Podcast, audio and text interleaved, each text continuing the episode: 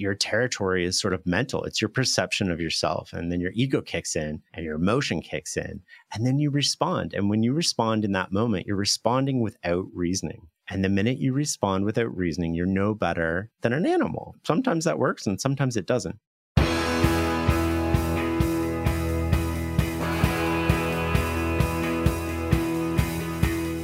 Welcome to The One You Feed. Throughout time, great thinkers have recognized the importance of the thoughts we have. Quotes like garbage in, garbage out, or you are what you think ring true. And yet, for many of us, our thoughts don't strengthen or empower us. We tend toward negativity, self pity, jealousy, or fear. We see what we don't have instead of what we do.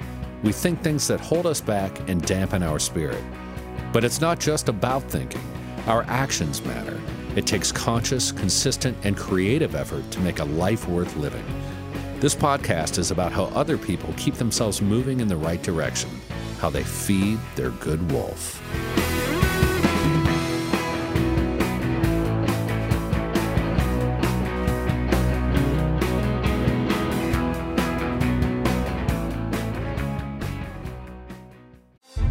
Claim there is nothing tougher than a diamond. But at Diamonds Direct, we beg to differ. Have you ever met a mother? Strong, radiant, timeless. This Mother's Day, give her the gift that meets her match. With diamond jewelry starting at $200. Plus, Diamonds Direct's exceptional quality and unbeatable everyday price, you're sure to give her a gift that wows this generation and the next to come. Experience the thrill of jewelry shopping done right at Diamonds Direct. Diamonds Direct. Your love, our passion.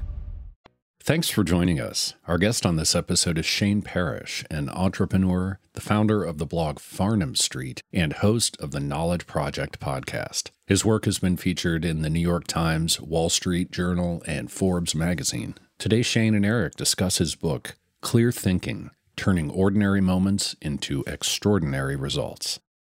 Hi, Shane. Welcome to the show. Hey, Eric. Thanks for having me. I'm excited to have you on. I've been following your blog, Farnam Street, for a long time, and I was really excited when I heard you had a new book coming out, and I wanted to talk with you about it.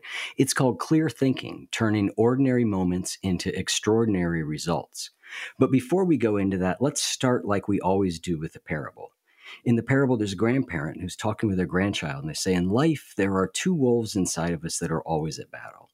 One is a good wolf, which represents things like kindness and bravery and love. And the other is a bad wolf, which represents things like greed and hatred and fear.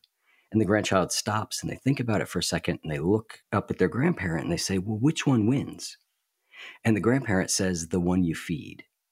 So I'd like to start off by asking you what that parable means to you in your life and in the work that you do. I love that parable. I had never actually heard it before until I listened to a couple episodes of this. I think there's a tension between these two competing factors in us, and we choose which one we feed. But really, what we're doing is we're telling ourselves a story. That story, I believe that the most powerful story in the world is the one that we tell ourselves. And that story is also a choice.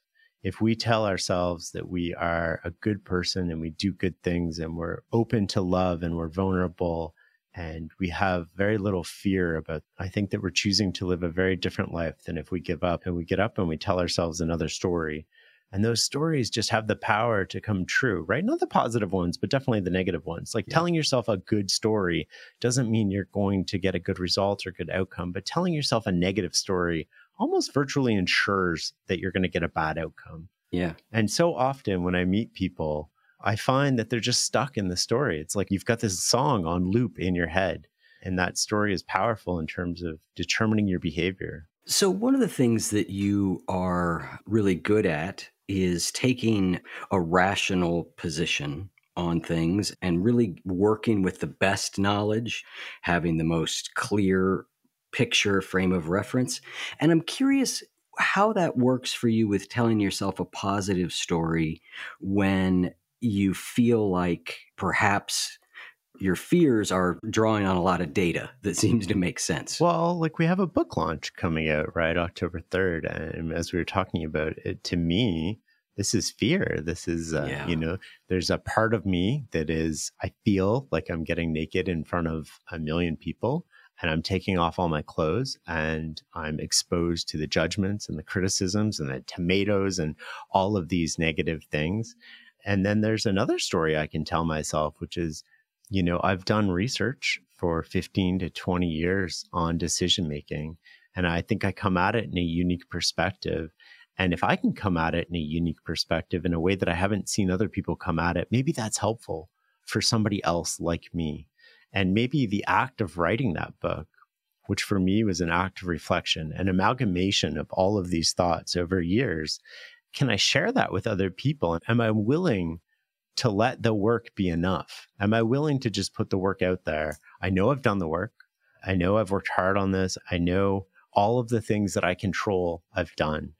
And am I willing to be vulnerable and put it out in the world? And I think that that's the life that I want my kids to live. Yeah. In a way, they they give me strength to do that, right? Because I know they're watching. Yep.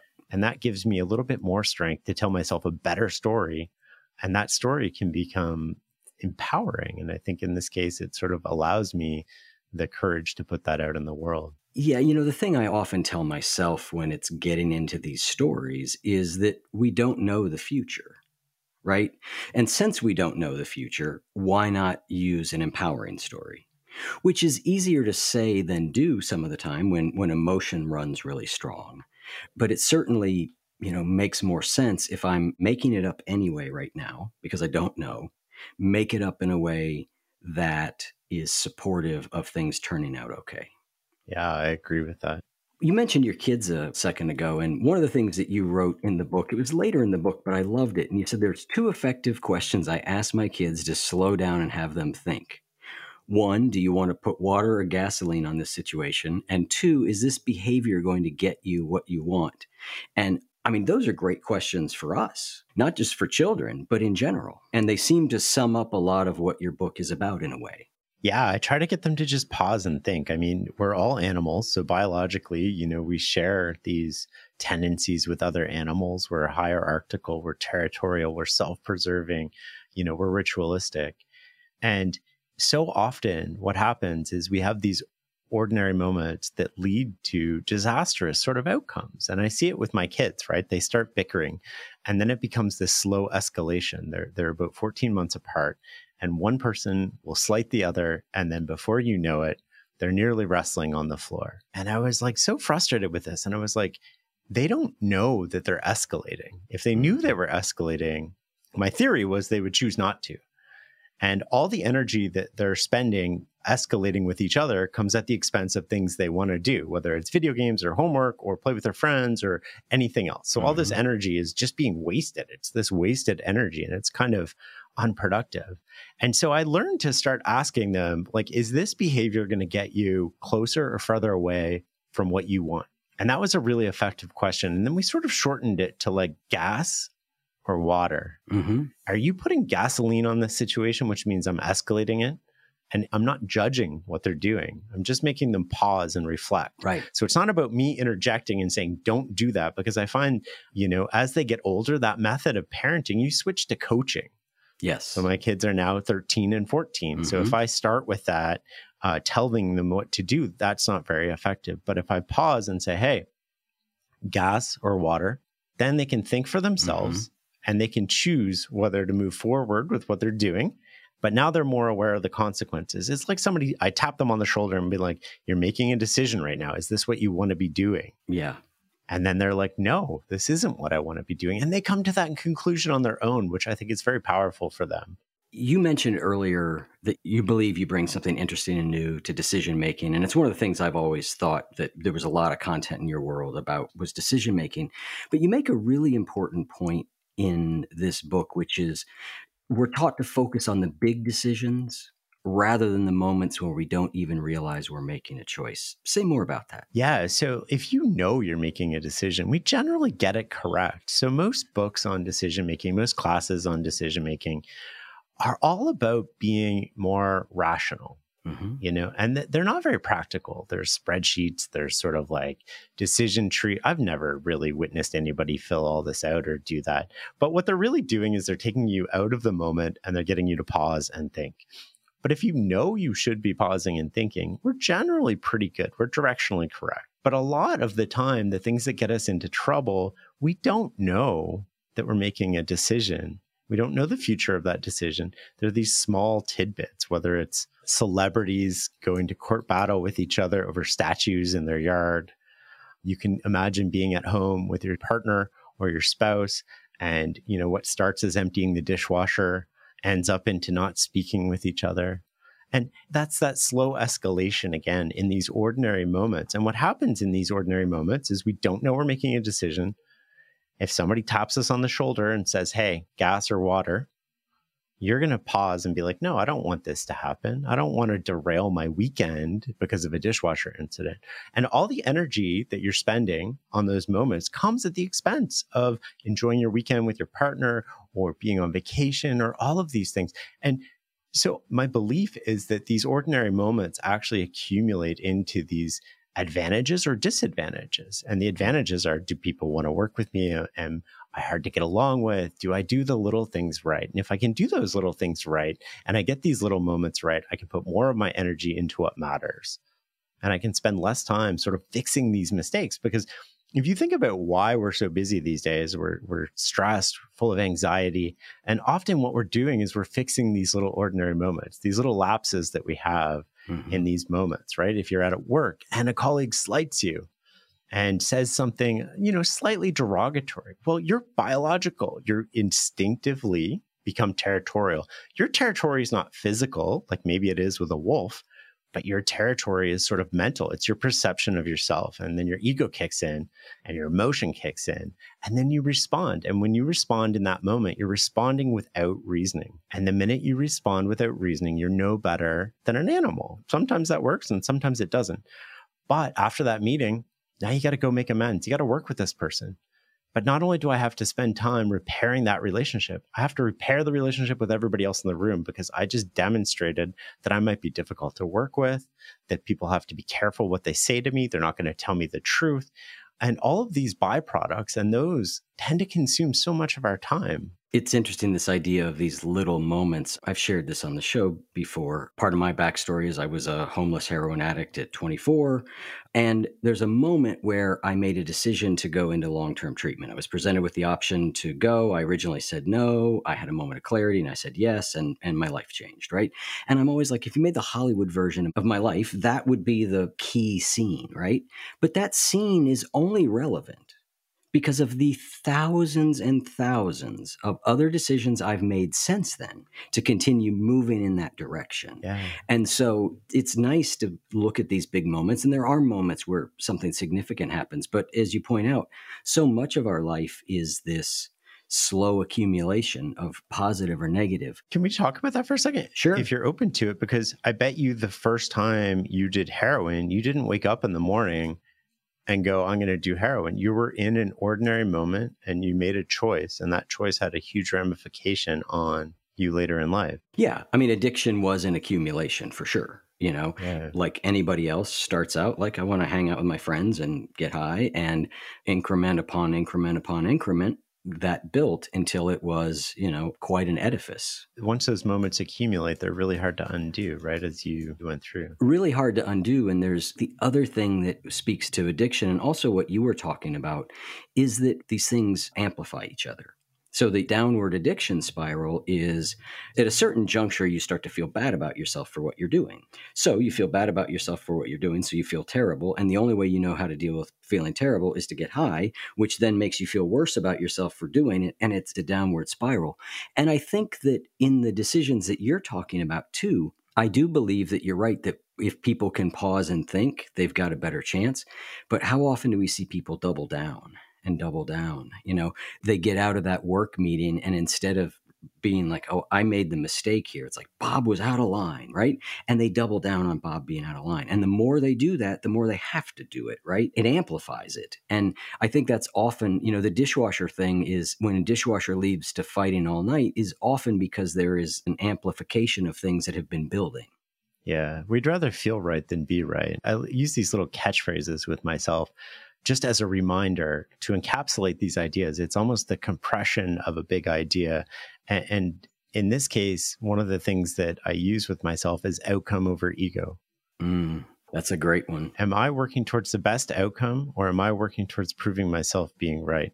And that when I think about proving myself being right, I'm on the wrong side of right. Yeah. And I used to do this all the time. I started at an intelligence agency and I was a programmer. And if I wasn't, I was a knowledge worker. And if I wasn't right, then what was I? Was worthless right? Because I'm hired to be right. I'm hired to do this job. I'm hired to know the answer. I'm hired to do all of these things. And I have all this self worth and all this ego built up in that.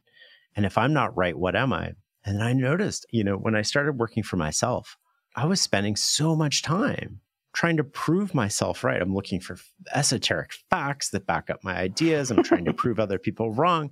And all of a sudden, when I'm working for myself, I'm like, I just really want the best outcome. I don't care whose idea it is. Yeah. Because all of a sudden, I'm invested and my investment is in the outcome and it's not in me as a person.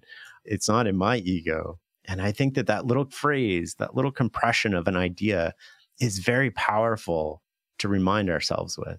Yeah, I love that phrase in your book, The Wrong Side of Right. That is a great phrase. And I heard it and I was like, that is exactly it. Like in recovery, we used a phrase all the time. It's a corollary. It's not quite the same thing, but it was, would you rather be right or would you rather be happy? Yes. You know, Yeah. you had to look a lot of the time and be like, well, okay, which is it I want to be? Do I want to be right or do I want to be happy? And, and oftentimes the desire to insist that I'm right is going to make me unhappy Yeah. because it's going to make someone else be wrong in my Right. life. And who wants that? You know, and that's where egos dig in and the battle deepens. when we have these moments, when we dig in, when we entrench, we're not thinking, right? We're, we're just responding. Yeah. And our emotions are in charge. Our ego is in charge. Our biology is in charge. And I think that's normal and natural, right? We are animals at the Mhm. end of the day. We have these animal tendencies, these animal instincts. What separates humans is our ability to push the clutch, to interrupt stimulus and response for just a second. And in that moment, reason instead of react. How do you think about emotion and reasoning? And this question is going to take a little bit longer to ask than I might like, but I'll get there. Because one of the things that we know from looking at various studies of different people is if you take somebody and you more or less they lose the emotion in their brain, they become incapable of making decisions, right? So emotion is playing a role in decision making, right? And it does tell us something to do about what's important to us, what matters to us. So, how do you avoid getting into sort of a binary where it's like, it can't be emotional, I have to be rational, right? How do you think about that? Because I agree with you that the ability to pause and look at the emotions and see what they are and then choose a response is incredibly important. Some people do that at the expense of having any emotion, right? They Mm. try and squelch their emotion, which has all sorts of other challenges. So, how do you think about that? I think it goes back to almost the opening of this episode, right? Where are your emotions in charge or are you in charge of your emotions? I'm not advocating an approach where you're not emotional and you're robotic. You know, I'm just advocating an approach where am I making decisions? Are my emotions making my decisions or am I making my decisions? Yeah. And if the answer is my emotions, then that's fine, but that's probably not going to get me the outcome that I want. And if I'm making decisions fully aware of those emotions, I can feel those emotions. I can have those emotions. But often, if you feel emotional and you can opt out for a second, in opting out of that second, you can make that decision later. You don't have to make it when you're emotional. You can walk Yeah. away. If you look at athletes, athletes have to perform. They have a, a time frame involved in their performance and they get emotional just like the rest of us. So what do they do? They have rituals built into their game. If you watch any NBA player, they bounce the ball the same number of times before they shoot a free throw. If you watch a tennis player, they bounce the ball the same number of times before they serve. And what they're doing in that moment, and I've talked to a lot of head coaches about this, what's happening is whether the last play was the best play of their life, the worst play, whether the ref was totally unfair to them or fair to them, doesn't matter. What matters is this I'm going to center myself and I'm going to focus. And that's what we need to do. If we're forced to make decisions when we're emotional, we need to take a breath, we need to pause, we need to center ourselves. And we need to use a powerful method of doing that, which is ritual. Hmm. So, give me some examples of other types of rituals that might help us manage emotion. I mean, the term that I like is emotional regulation, right? It's the ability to regulate my emotions and to, to your point, not let them be in charge, let them do what they need to do and learn what I can learn from them and feel what I feel. But there is a time and a place and a degree to all of this.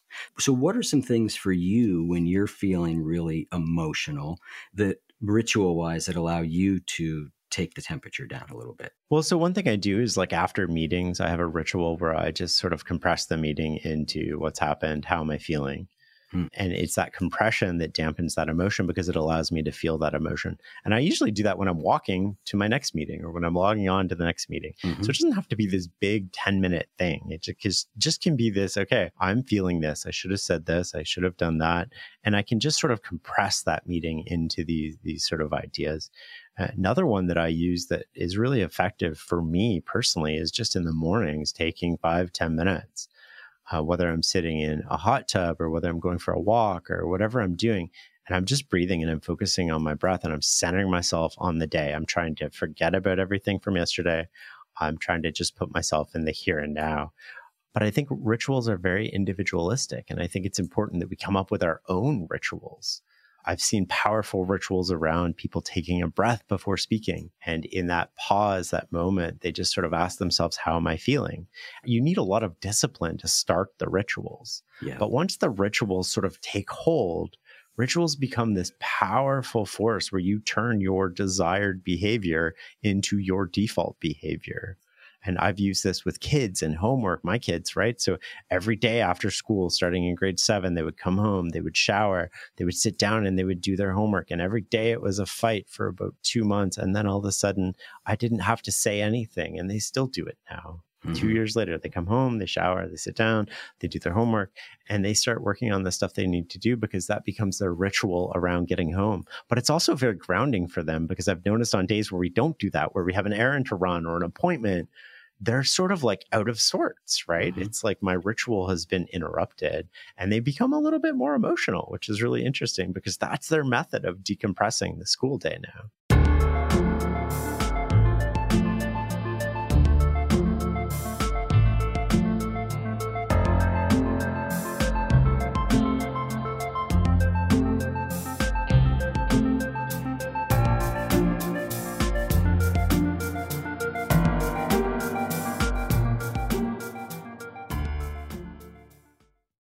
Hi, everybody, it's Jenny. You've probably heard me with Eric on some episodes of The One You Feed.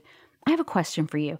Are you your own worst critic? I mean, when you pay attention to how you talk to yourself, is it just kind of mean? And do you often feel beat down and just heavy inside? If so, I truly understand the struggle. I used to believe that relating to myself this way was what kept me performing at any acceptable level. And without it, I thought I'd drift off into the deep end and become a failure in pretty much every aspect of my life. But it turns out that's actually one of the inner critic's worst lies that it helps you. I mean, maybe short term, you get a push and do well, but long term, it's corrosive and it actually keeps you from living to your potential. I've created a free three part video series that teaches you how to get to the other side of the inner critic like I have, and you can grab it today. Just head to oneyoufeed.net slash inner critic. I'm sharing this with you as not only an inner critic survivor, but also a certified mindfulness teacher. And you can learn to relate to yourself differently, living with an inner lightness and not a sense of being at battle with yourself. And life is so much better when you're a friend to yourself.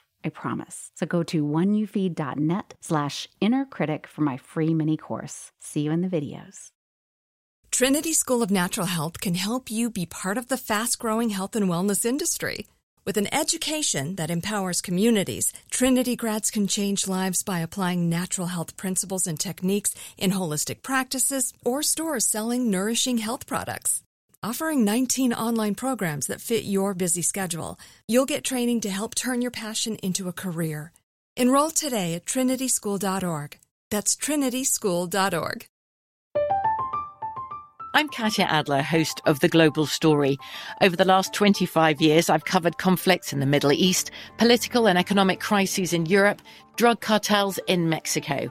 Now I'm covering the stories behind the news all over the world in conversation with those who break it. Join me Monday to Friday to find out what's happening, why, and what it all means. Follow the global story from the BBC wherever you listen to podcasts. You say each moment puts you in a better or worse position to handle the future. It's that positioning that eventually makes life easier or harder. Talk to me about what you mean by positioning. Yeah, putting yourself in the right position is so important. And it's a key element to sort of clear thinking, right? So, one of the most beneficial skills in life is learning to put yourself in a good position. And, and think about it this way when you're in a good position, all of your options available are great. And when you're in a bad position, you need like a Hail Mary right? You're you're like praying for something to work out. Mm-hmm. You have no good options. And if you put Warren Buffett in a consistently bad position, he's going to look very average. But what he does, and this is sort of where this idea came from, is he's constantly in a good position. And so a good position means you're never forced by circumstances to do something you don't want to do. So if we take this and we apply it to decision making, well, how does that impact you?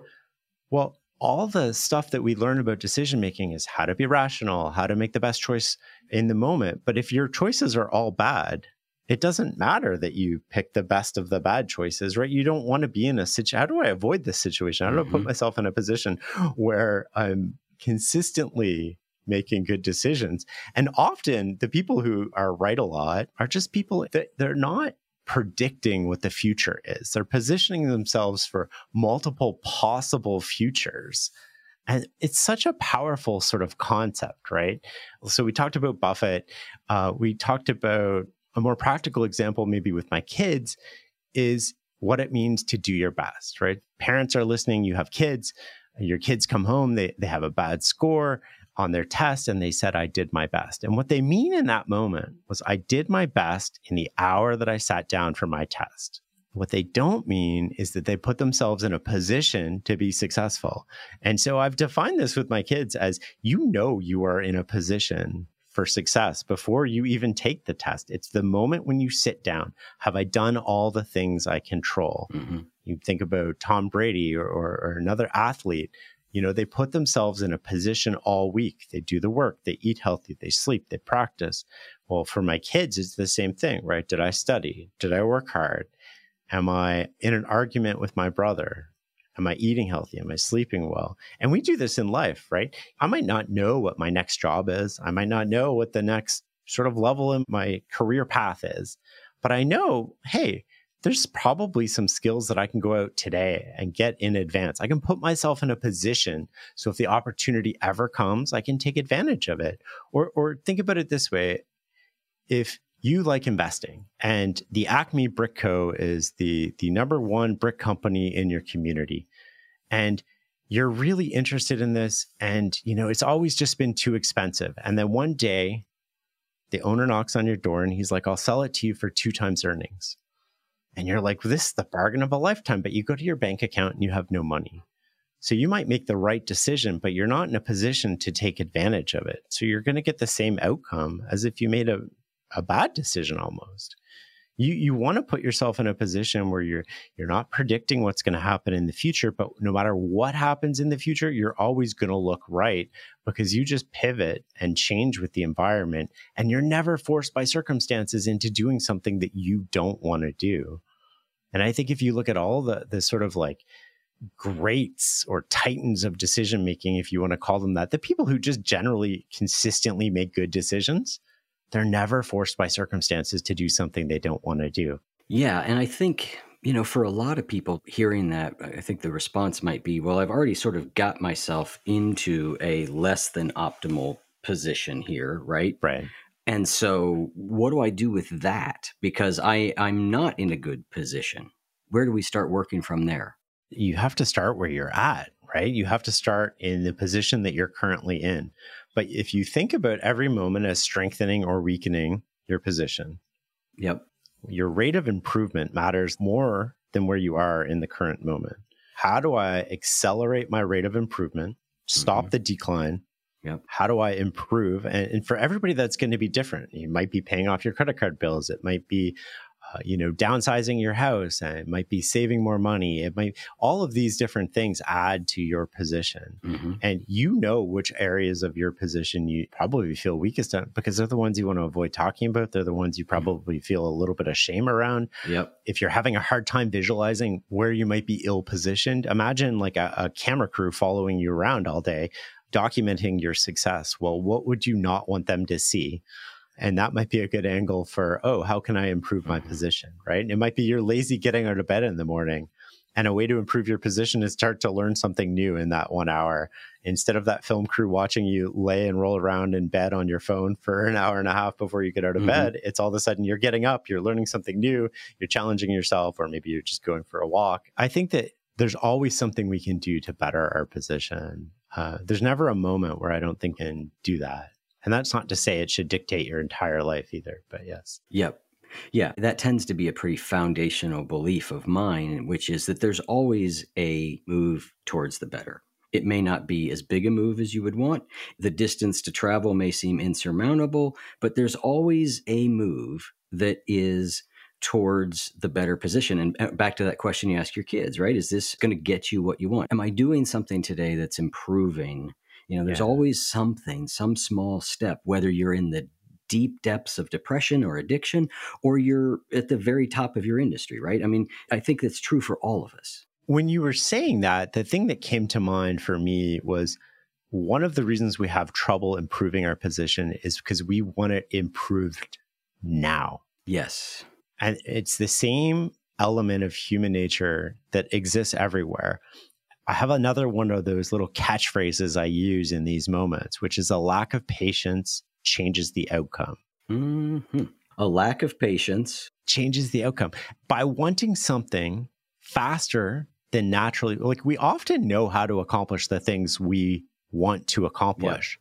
But they take longer than we would like, or we're starting later in life than we would like. And so what we seek in these moments is like, I'm behind, we feel behind. It's an unconscious mm-hmm. feeling and we want to catch up. So if you're, you're out of position, you want to catch up. What are you going to do? You're going to chase secrets. You're going to chase hacks. You're going to chase quick fixes because mm-hmm. you want to get there rapidly. You want the real estate course that's going to make you a success. You buy all these products and you never seem to go anywhere because you're avoiding the work of doing what you need to do to improve your position, which is going to take time. It's going to take energy and you're going to get your knees scraped. And that's just part of the process. Yeah. And you have to learn to invest in that process and know that it's going to take time and take pleasure in the fact that every day you're improving your position. Yep. You say the space between stimulus and response, one of two things can happen. You can consciously pause and apply reason, or you can cede control and execute a default behavior. The problem is, our default behavior often makes things worse. Let's talk about what is a default behavior, and then we can explore the four default behaviors that you lay out in the book. I mean, there's certainly more of them, but, but I think you've done a nice job of, of sort of capturing the big hitters. So examples of default behaviors are our emotion is in charge, and we've, we've talked about this. It could be fear, it could be something else. Another example is ego, right? We're often making decisions. We're on the wrong side of right. We just want to be right. It, it's not anything that we're doing. It's just sort of who we are uh, as a person. They're social, right? There's a social default, which is when we blindly sort of conform to the group mm-hmm. norms or the expectations. And inertia is such a powerful one. We're habit forming, we're comfort seeking. The habits that served us years ago may no longer serve us. And we want to resist those changes. And these defaults are really powerful. And they cause us to sort of stay in place if they're making the decisions for us instead of us making the decisions. Yeah. Yeah. Let's talk a little bit more about each of those because there's a lot to unpack there. I'm going to jump to the ego default for a second mm. and see if you could tell us a story about Mr. Rolex. I think that's where it came in the book under ego default. If I remember correctly, because I wrote the book a couple years ago, that was the, the when I was a cashier, and this guy would come in and he would just berate everybody. He would just be like, better than everybody else, right? He'd illegally park, he'd come in, he was very flashy. He's like that stereotypical person that irritates us all. And one day he said to me, This Rolex doesn't pay for itself. Hurry the fuck up. I don't know if I can swear on here. Hurry Yeah, up. It's, it's done now. No, I'm just kidding. Go right ahead. And, and I responded, right? Like, cause I'm like, who is this guy to tell me to do this? And said something, you know, in the moment that I wasn't thinking at all. I was just responding. I'm like, you're not better than me. This isn't right. And on the way home that night, you know, he's got his ego. I've got my ego. If we're talking on the level of ego, I mean, we're just not going to go anywhere. I'm not going to get what I want. I'm not getting closer to what I want, which was a paycheck at the time to pay for university.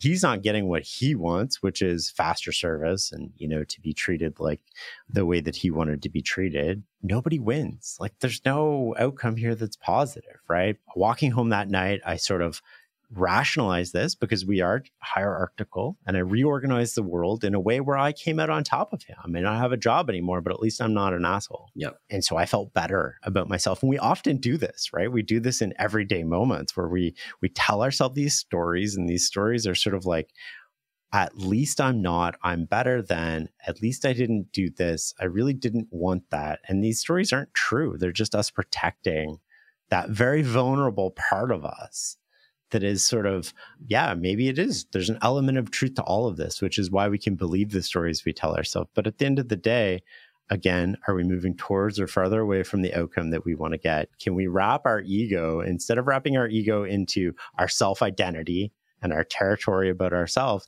can we wrap our ego into an outcome? And if we can wrap that ego into an outcome, I think we're going to get a lot farther in life. I love that story because, as you said, I'm walking home and I think at least I'm not like him. I'm better than him. Yeah. You know, and you say, in that moment, I rearranged the world in such a way that I, the newly unemployed high school student without a car Yeah. or a lavish wristwatch, came out on top. Yeah. And what I just love about that is that's what we all do, Yeah. right? We all, if we're not careful, we rearrange the world in such a way that we are right. And you may do a deep search on your values and be like, that's not the kind of person I want to be. And, you know, like that's different Totally. than the ego response of this doesn't feel good. So I'm going to make myself better than you, you know? Yeah. And boy, do we do that a lot. all the time. It's so crazy. It happens with promotions, it happens with dating, it happens in every element of our life. We tell ourselves a story that we're right, that we're a good person, that we did the right thing, that we thought about it right, that it just worked out that way by chance, or they didn't deserve it because they're not a nice person, but we're a nice person. And we just unconsciously do this all the time. Yeah. And I think it's sort of like, it's self defeating because it takes us away from again, are we getting closer or farther away from what we want to achieve? Yeah. You sort of talk about how complaining just is us arguing with the way the world is, which is usually a losing strategy. Yeah, I remember. I think maybe the the story you're referring to is I went to my mentor. I didn't get a promotion, hmm and I said, "Well, you know, I justified it in a very similar way to what we're talking about right now." And he's like, "You're just arguing with reality. Like this has happened, right? This isn't a strategy. This isn't effective. It's not moving you closer to what you want to get. You just have to deal with it. And the the longer you're arguing with it." the more you're putting off dealing with it and you know often we just don't deal with it at all because by the time we've we've maybe like toned down our emotions a little bit we've come to realize that we might have had a contribution to this whole thing playing out the way that it did including me i mean my contribution was escalating at the grocery store right like i totally Yep. I had a contribution there but i couldn't see my contribution because my ego and my emotions are in charge and by the time that those sort of like dissipate and I felt them and I can see the situation more clearly for what it was, well, now I've moved on to the next story I'm telling myself. So I never really go back and, and sort of adjust to reality.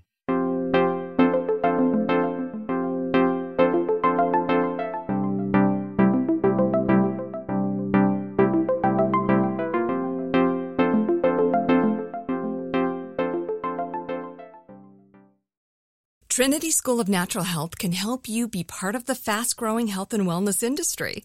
With an education that empowers communities, Trinity grads can change lives by applying natural health principles and techniques in holistic practices or stores selling nourishing health products. Offering 19 online programs that fit your busy schedule, you'll get training to help turn your passion into a career. Enroll today at trinityschool.org. That's trinityschool.org. I'm Katya Adler, host of The Global Story. Over the last 25 years, I've covered conflicts in the Middle East, political and economic crises in Europe, drug cartels in Mexico. Now I'm covering the stories behind the news all over the world in conversation with those who break it. Join me Monday to Friday to find out what's happening, why, and what it all means. Follow the global story from the BBC wherever you listen to podcasts.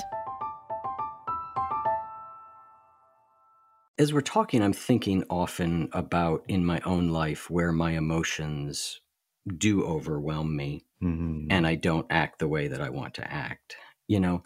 And I'm thinking about how even after the fact, we can still pause, mm-hmm. we can still reflect, and we can go try and fix you know, like I'll sometimes just say to my partner Jenny, like, uh, that was not the me I want to be to you. Mm. Like I was upset. And so the me that came out is not the me that I want to be. Here's who I want to be. Here's my intention. I fell short this time. I'm going to keep trying to do better, you know? And that ability even after we've become overwhelmed, right? Because we're describing here a high level of emotional maturity and regulation where you always pause, you're always able to stop doing the difficult thing. And for many, many people, that's not the case. But just even if that happens, there's still room for repair, yeah. there's still room for reflection, and there's still room to change our position to use your terminology. That is a very interesting angle to positioning, right? Because it makes your relationship better, makes it stronger. And it means that you're open to sort of being right in a different way, right? Mm-hmm. It means you're open to getting a better outcome. You're open to, it doesn't have to be me that's right all the time. Yep. And not only does that make you more vulnerable, it makes her more vulnerable and it makes your relationship more vulnerable and more powerful. And it makes it stronger. So we talk about unexpected events. You can't predict the future. But if your relationship is stronger, you can withstand a lot more possible futures. Yep. And I, I think that's a brilliant sort of example. I do this with my kids too, right? Like it takes a lot of courage to go in and apologize to your kids, or at least it does for me. Yeah. You know, but I'm like, I'm trying to model this behavior. Exactly. Yeah. I mean, and there's no task that I have found in my life that more frequently pushed me up against my limits of what I was able to handle than being a parent, right? I was like, this task just seems like it was designed to make me fail. You know, I think good parents are able to go in and say, I made a mistake. I didn't handle that right. Because yeah. A, it repairs the relationship. But to your point, even more importantly, it models like, okay, yeah, totally. I'm not always right. I make mistakes. And when I do, here's how I handle because you're going to make a ton of them too. Yeah. And back to your earlier point, right? It's not about being perfect in every moment. It's really just about getting better and mm-hmm. learning to recognize what you're doing to your position, learning to recognize if you're moving in the right direction, learning to recognize if circumstances are deciding for you or you're in charge. And the recognition of those things, I don't have to tell you what to do in those moments. Once you start to recognize them, you know what you want to do. Yeah. You just can't see it because your perspective is like blinders, right? In this moment, you can't see the broad perspective. Just like if I look back on my 16 year old self, um, I mean, I did things that were pretty stupid. But my 70 year old self is going to look back on my 40 year old self now and be like, you did things that were pretty stupid too. and what that is, is it's just a different perspective. I don't have the perspective of a 70 year old. Yeah. And in those moments, what's happening is we're just that horse, right? We get the blinders on and our perspective in that moment, it's just not what it needs to be. We need to widen it a little bit. And by widening it, we can actually see what to do, right? We're just blind to what we need to do. Yep. What are some ways of working with the inertia default? Because that is a really big one. Like you said, we are wired to seek comfort. Mm. We are mm. wired to be like, well, this is doing all right. I mean, you you talk about the zone of average being a dangerous place. You know, it's the point where things are working well enough that we don't feel the need to make any changes. And I have found myself there many times where I'm like, well, this is pretty good. It's not great could be better, but I'm just getting through the day. I, I don't have got a lot left to continue to break this inertia. Well, one of the ways that I like to think about this is to take a step back and instead of framing this as inertia, let's frame it as like pre-deciding and automatic rules. Let's create our own inertia where our desired behavior becomes our default behavior. And so we're taught to follow rules from a very early age. We don't question them, we just follow them. However, we've never thought about how we can turn them around and use rules to our advantage, use rules on ourselves, right? We, we can create our own rules, and our own rules become this sort of inertia that counterbalances groupthink. Maybe it counterbalances sort of like the social angle of this too. And so, like, let's say, for example, you want to lose weight. And most people sort of tackle this with willpower. However, eventually we all lose the battle with willpower. If you're out with friends and they're drinking and they're having, you know, an unhealthy meal and ordering dessert, and you tell them in that moment, I'm watching what I eat. Well, they're going to nudge you. Oh, you know what? Just just have a drink tonight. Just have some dessert tonight. You can go do that tomorrow. But tonight you deserve a break. And that's mm-hmm. often how they phrase it. You deserve a break and you'll believe them and you'll do it. And, and that takes you farther away from the place that you've identified you wanted to go. But if you have a rule, and I got this from Daniel Kahneman when I was talking to him in New York in his house. If you have a rule, you don't argue with it. But not only do you not argue with it, other people don't argue with it. So our tendency to follow rules can work for us and create this positive inertia where we just create a rule, we pre decide before we're in the moment. My rule is I don't eat dessert.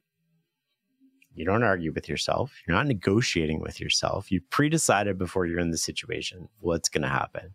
And that negotiation with yourself is super important because that negotiation is where you start telling yourself stories. I'll just opt out this one time. Mm-hmm. The contract is done, man. Your friends won't argue with it either. If your rule is you don't eat dessert, you're not going to eat dessert. And so another one of like my positive inertia or automatic rules that I have is that I work out every day. I don't have any days off. I don't take any days off. And why? Because I find it easier to work out seven days a week, 365 days a year, than two days a week or three days a week. Because when I work out two or three days a week, I don't get the consistency. I don't get the inertia going mm-hmm. for me. And now I start negotiating with myself. I'm not going to work. I don't feel like working out. Today. I can do it tomorrow and still get my to, three times extra. in this week. Yep. Yes, yep. and that's what I used to tell myself. Uh, my, like these stories were crazy because it's like I'll do extra tomorrow.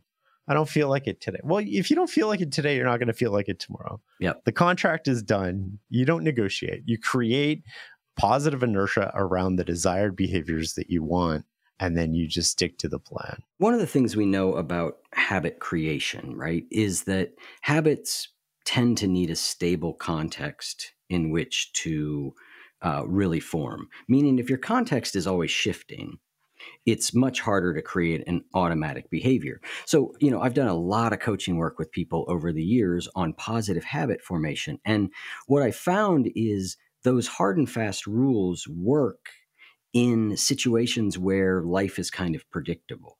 But when life is really unpredictable, there's a degree of flexibility that is needed in order to not fall into all or nothing thinking, make a mistake, and give up.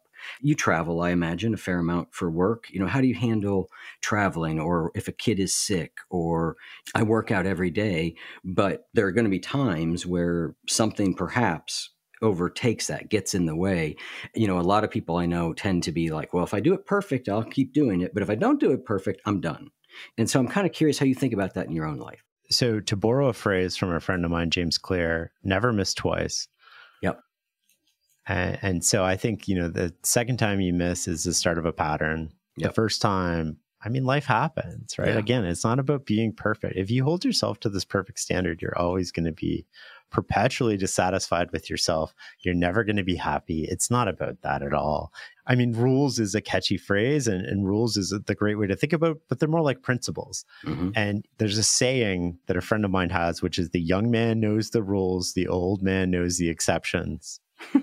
and I think that that is never more resonant than it is in these moments, right? Yeah. Like it's not about holding yourself to this impossible standard it's about adjusting to life and positioning yourself where you can adjust to life. Yeah. You've got a line that I really like that I highlighted, which you said, as simple as they seem, automatic rules for common situations get results. And I think that word right there, that common mm. situation, is the thing, right? Like we can make rules that apply the vast majority of the time to situations yes. that we encounter again and again and again. When we're in uncommon situations is when we need to have the cognitive flexibility to really say, all right, what's the right response? What do I do here? You know? There's an element of common sense here, right? If your rule yep. is I don't need dessert, but you're at your wedding and, and your your partner or spouse is like feeding you cake and you say, Hey, I don't eat dessert. Well, you know, I don't think that's the situation where you want to apply that.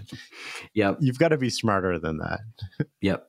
Well, um, it is true though, like being a recovering alcoholic and addict, I often say there's a beautiful clarity to zero.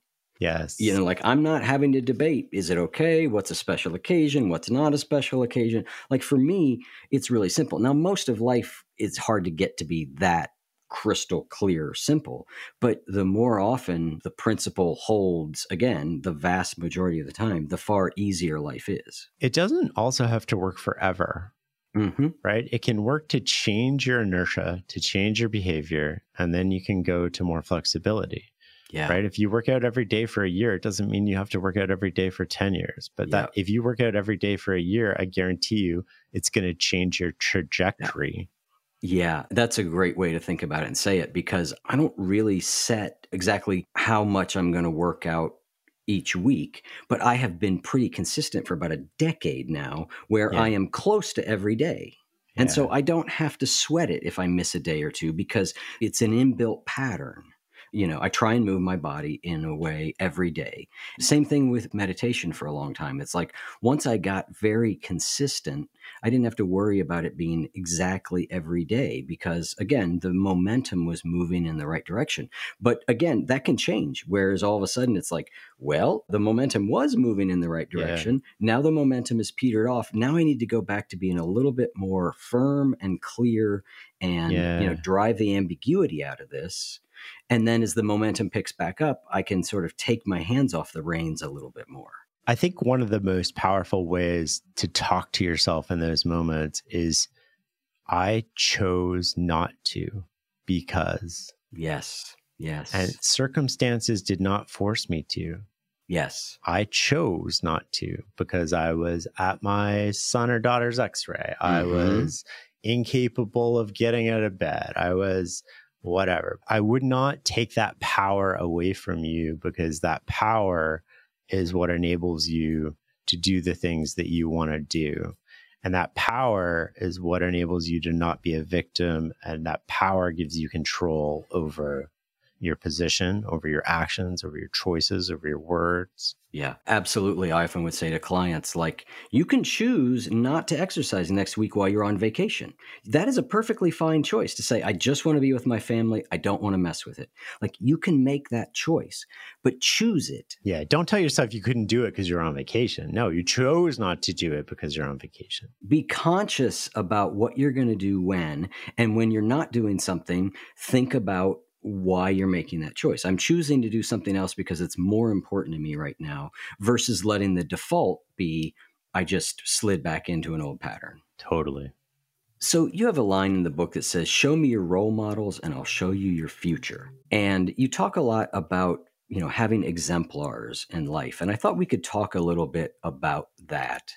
Why that's important, how you go about choosing people, what sort of person you do and don't choose, you know how you filter your decisions through those lens. Talk to me a little bit about that idea. We're all born with exemplars right? But we don't control them. Our parents our environment our teachers. We're surrounded by these people who create rules around society for us that demonstrate effective or ineffective behaviors that model how to talk to each other. We learn unconsciously all of these things. And there comes a point where you become an adult. And, you know, it could be 14 for some people, it could be 25 for some people, but when you take control of your destiny, and the best thing you can do when you take control of your destiny, if you were unlucky and you didn't have exceptional exemplars in your life, which most people don't, is work for somebody exceptional. And if you can't work for somebody exceptional, we live in this era, this great internet era where you can go online and you can learn directly from exceptional people in whatever your domain, whatever your field, whatever your interest is. And those people can model how to behave and they can model how to behave in different situations. And when you're reading books, you can create this repository in your head. How did this person handle this situation? I don't have to figure everything out the first time I've done it. I can, oh, well, this person did this in this situation. And it's not exactly the same, but now I have a starting point. So exemplars can give you a starting point. And also, going back to what we talked about, having blinders on. If you think, like I do, that the source of all bad decisions is basically blind spots, we're blind to our emotion, our ego, and how that's affecting us. We're blind to the outcomes. If we can change our perspective, we're going to remove some of our blind spots one really effective way to change your perspective is to adapt the persona of somebody you admire. Hmm. if you admire Warren Buffett, what would Warren Buffett do in a situation like this? And you consciously try to think like that person. You want to see the world the way that they see it. You want to smell it the way that they smell it. And you want to tell yourself what they would do in the way that they would do it. Now, that is not a judgment that you are going to do that or you agree with what they're saying, but it gets you out of the blinders that you have on and it gets you to see something else. And your exemplars, if you think about it the way that I think about it, they're always sort of watching you. They're like on your shoulder, they're these little invisible figures and they follow you around all day. And they can hold you to this higher standard of behavior, but you're really holding yourself to it. And they can make you be a better person. They can nudge you to be a better person than you otherwise would be. It's funny as you were saying that I was thinking about what a spiritual teacher told me once. I've done a lot of training in Zen Buddhism, and Zen Buddhism is somewhat arcane, right? It's strange, right? You, yeah. you read it and you're like, that does not make the slightest bit of sense. And, and I did a lot of koan work, and they said, what you want to try and do is imagine what state of consciousness someone would have to have in order to say what they just said or believe what they believe. Like, what would your brain have to be like yes. to do that? And it was a useful reference point to be like, okay, that seems like nonsense. But what would my view of the world be well, like if that was actually true? So, this is incredibly powerful, right? Because when you see somebody doing something that doesn't make sense to you, it doesn't make them crazy or wrong it means that they see the world in a completely different way than you do. Mm-hmm. Because if you saw the world the way that they see the world, you would do the exact same thing. And I think that that's a really powerful way to look at a situation. We can all probably, in our given fields, of career, think of some exemplars, right?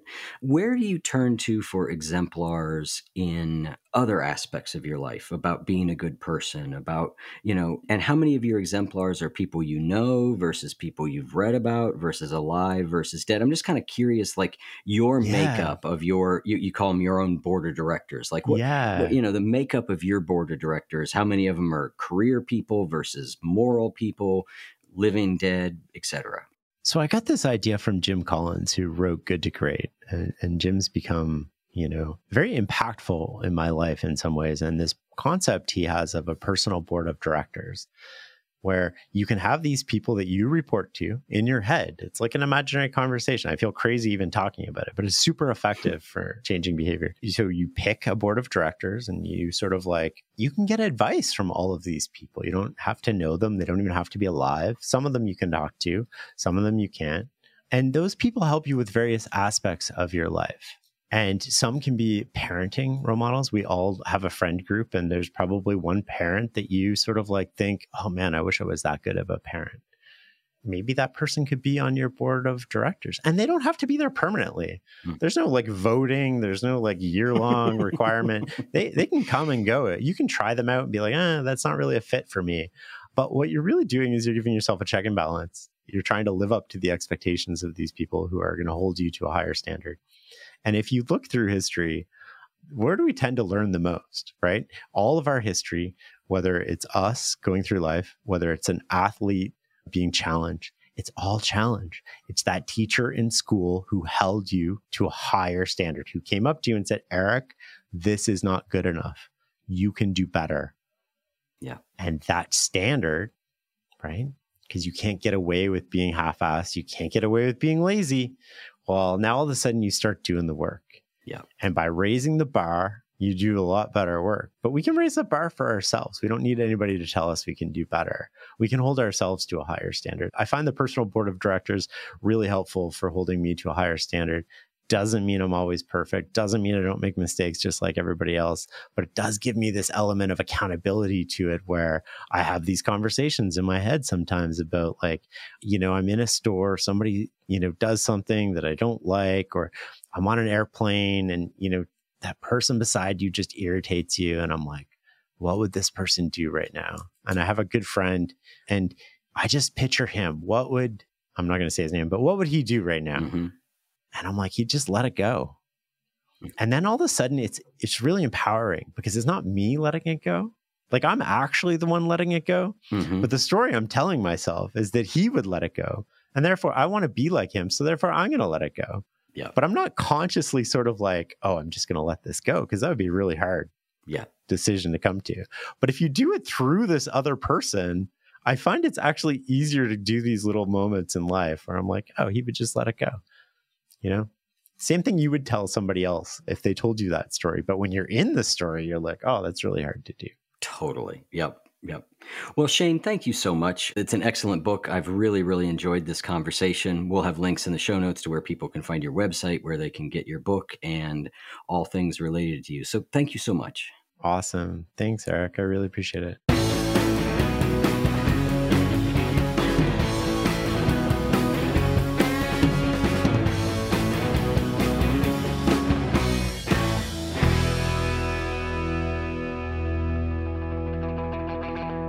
If what you just heard was helpful to you, please consider making a monthly donation to support the One You Feed podcast. When you join our membership community with this monthly pledge, you get lots of exclusive members only benefits.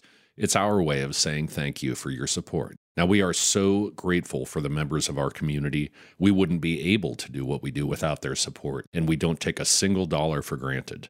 To learn more, make a donation at any level, and become a member of the One You Feed community, go to oneyoufeed.net slash join. The One You Feed podcast would like to sincerely thank our sponsors for supporting the show. Trinity School of Natural Health can help you be part of the fast growing health and wellness industry. With an education that empowers communities, Trinity grads can change lives by applying natural health principles and techniques in holistic practices or stores selling nourishing health products. Offering 19 online programs that fit your busy schedule, you'll get training to help turn your passion into a career. Enroll today at trinityschool.org. That's trinityschool.org.